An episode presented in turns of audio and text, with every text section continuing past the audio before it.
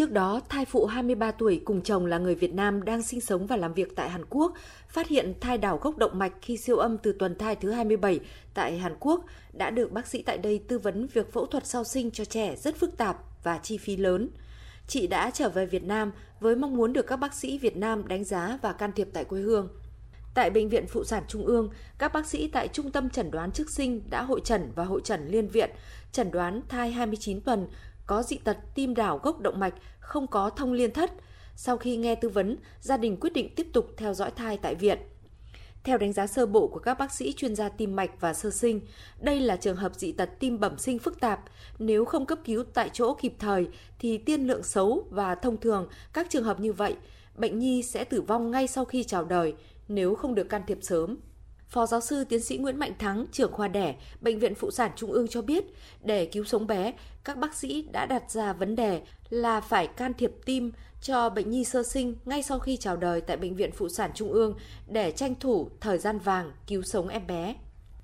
Phẫu thuật mổ đẻ tiến hành lúc 10 giờ ngày 7 tháng 12 và khi mổ ra thì tình trạng sơ sinh à, tỉnh táo khóc tốt nhưng sau đó là tím rất là nhanh vì nồng độ oxy trong máu hạ rất là nhanh vì cái dị tật tim bẩm sinh thì SpO2 khoảng 35-40% thôi. Và đánh giá siêu âm tim sau 15 phút thì có hiện tượng là đạo gốc động mạch. Ờ, có lành vắt liên thất tức là không có thông liên thất và lỗ bô tan là lỗ thông liên nhĩ rất là nhỏ và ống động mạch cũng nhỏ. Và do đó thì các chuyên gia của bệnh viện nhi trung ương quyết định là mở lỗ thông liên nhĩ.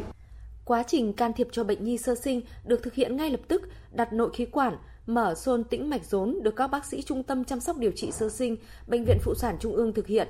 Sau đó, các bác sĩ trung tâm tim mạch Bệnh viện Nhi Trung ương tiến hành can thiệp phá vách liên nhĩ cấp cứu do tiến sĩ Lê Hồng Quang, Phó Giám đốc Trung tâm Tim mạch Bệnh viện Nhi Trung ương thực hiện ngay tại phòng mổ của Bệnh viện Phụ sản Trung ương.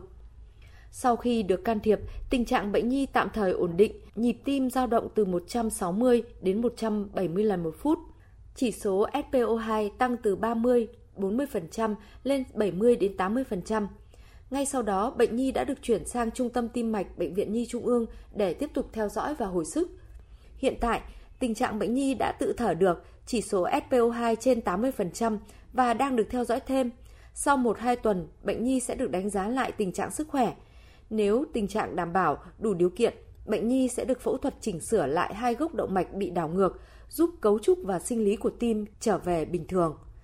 Ông Đinh Anh Tuấn, vụ trưởng vụ sức khỏe bà mẹ và trẻ em Bộ Y tế, kiêm phụ trách điều hành Bệnh viện Phụ sản Trung ương cho biết, đây là ca phẫu thuật liên viện lần đầu tiên thực hiện giữa Bệnh viện Phụ sản Trung ương kết hợp với Trung tâm Tim mạch Bệnh viện Nhi Trung ương với ekip vừa mổ lấy thai, vừa làm can thiệp cho bệnh nhi sơ sinh có dị tật tim bẩm sinh. Đây là tiền đề để triển khai thành quy trình thường quy tại Bệnh viện Phụ sản Trung ương, giúp tăng cơ hội cứu sống cho những em bé mắc dị tật tim bẩm sinh thống nhất với nhau là khi sự việc xảy ra thì ai sẽ làm cái gì rồi? Những máy móc nào đã được chuẩn bị rồi và sẽ thực hiện ở đâu? Phối hợp như nào? Tất cả những cái đó đã lên kế hoạch từ trước rất kỹ lưỡng, tỉ mỉ, chi tiết, hợp đồng với nhau rất chặt chẽ.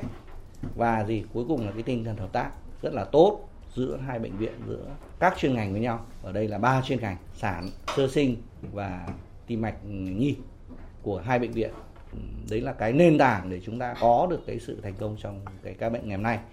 Trước đó, Bệnh viện Nhi Trung ương đã can thiệp phẫu thuật cho hơn 800 em bé sơ sinh mắc bệnh tim bẩm sinh với tỷ lệ thành công đạt 97%, tương đương các nước trong khu vực và thế giới.